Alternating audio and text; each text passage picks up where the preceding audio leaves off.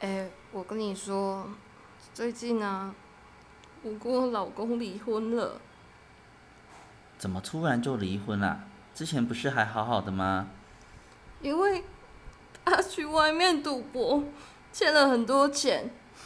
你也知道，我一个月薪水也才三万块，我还有两个小孩要养，突然一下子多了三百万的债务，他又不拿钱回来，你说？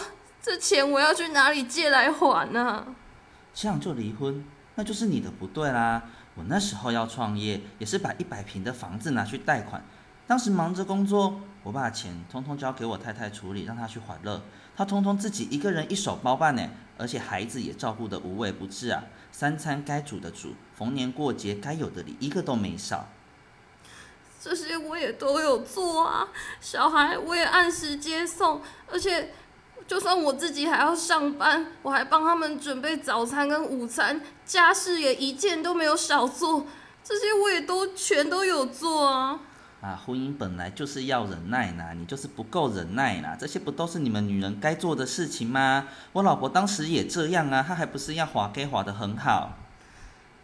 你说的这些我都可以忍呐，可是你知道吗？在我疲于奔命想要帮他还债的时候。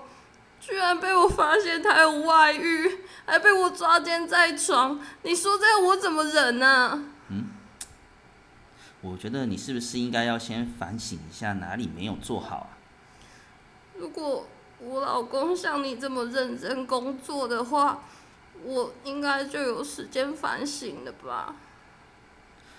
以上剧情纯属虚构，如有雷同，敬请见谅。祝福大家都能够用同理心对待身边的朋友们，学习基督的仁爱之心。我是插旗，我是翠丝，我们下次再见。